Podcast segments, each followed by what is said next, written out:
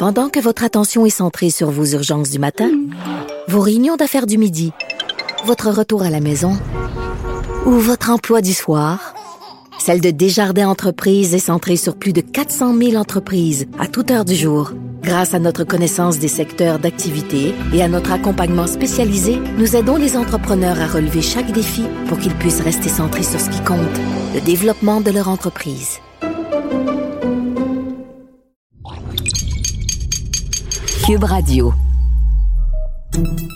Salut, c'est Charles Dran avec l'équipe dans 5 minutes. On s'intéresse aux sciences, à l'histoire et à l'actualité. Aujourd'hui, on est confiné à la maison, les écoles sont fermées. Mais c'est pas une raison pour se ramollir inutilement les ménages hein, en ce moment avec ces fermetures d'écoles, les mesures de confinement imposées ou non aux travailleurs, euh, des mesures qui le sont pour de bonnes raisons. Chez nous, en cinq minutes, on a pensé à vous, pauvres étudiants privés d'école et en collaboration avec AlloProf, que vous connaissez, cet organisme de bienfaisance qui offre une aide aux devoirs pour tous les étudiants du primaire et du secondaire, en collaboration avec AlloProf, on a donc décidé tous les jours de prendre cinq minutes pour faire de la révision. Révision sur différentes matières, différents sujets pour différents groupes d'âge, question de ne pas perdre cette belle énergie qui vous anime en temps normal sur les bancs d'école.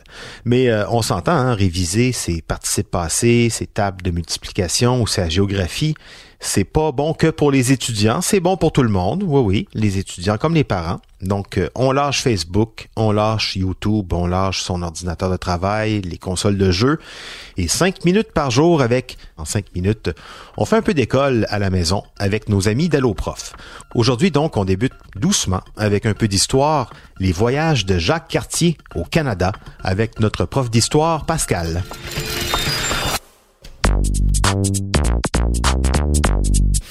Au 15e siècle, les royaumes européens cherchent à augmenter leur pouvoir et leur richesse. Pour ce faire, les monarques financent de grands voyages d'exploration afin de prendre possession de nouveaux territoires et des richesses qui s'y trouvent. C'est dans ce contexte de grandes explorations que Christophe Colomb, engagé par l'Espagne, débarque aux Antilles en 1492. Pour les Européens, c'est la découverte de l'Amérique. Or, en Amérique du Nord, c'est la pêche qui attire d'abord les Européens.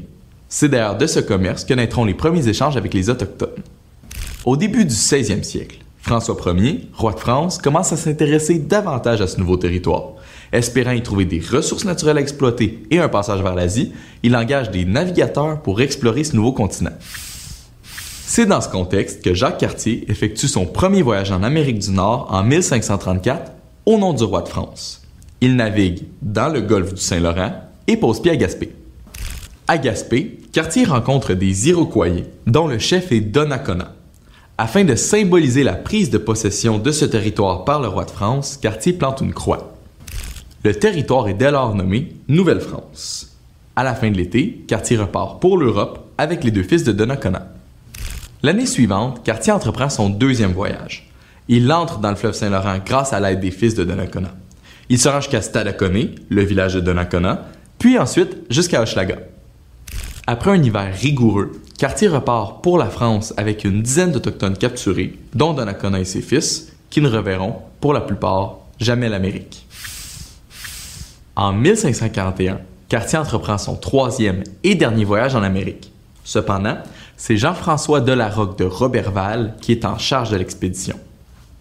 Les explorateurs ont maintenant comme mission de coloniser le nouveau territoire, c'est-à-dire d'y amener des colons et de les y installer, et d'évangéliser les Autochtones.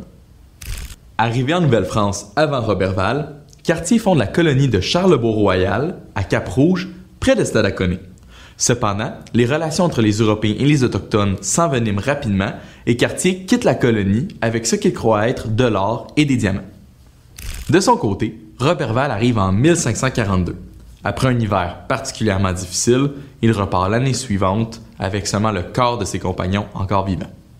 Ainsi, la colonisation de Cap-Rouge est un échec.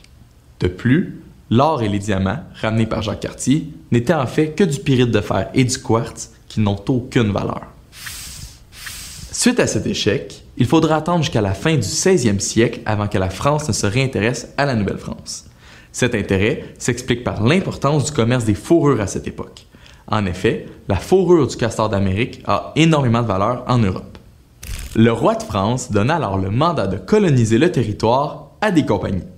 En échange, ces dernières reçoivent le monopole du commerce des fourrures sur un territoire donné.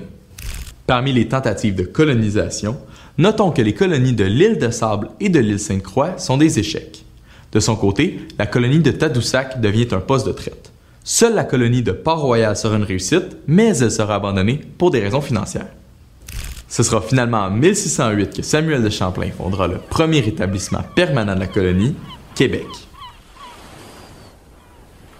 Ouais, franchement, Jacques Cartier, hein, la pyrite de fer, du quartz, en pensant rapporter de l'or, des diamants. Bon, c'est vrai qu'on n'avait peut-être pas la place pour un excellent géologue à bord des, petits bateaux de, sa flotte, mais euh, avouez que ça a dû être frustrant hein, de rentrer chez lui les yeux pleins de rêves, pleins d'idées de richesse et se faire dire que il avait seulement trouvé des cailloux sans valeur ou presque. Belle leçon d'histoire en tout cas. Merci Pascal Bonaldo, professeur d'histoire de chez Allo Prof. C'était en cinq minutes, spécial confinement.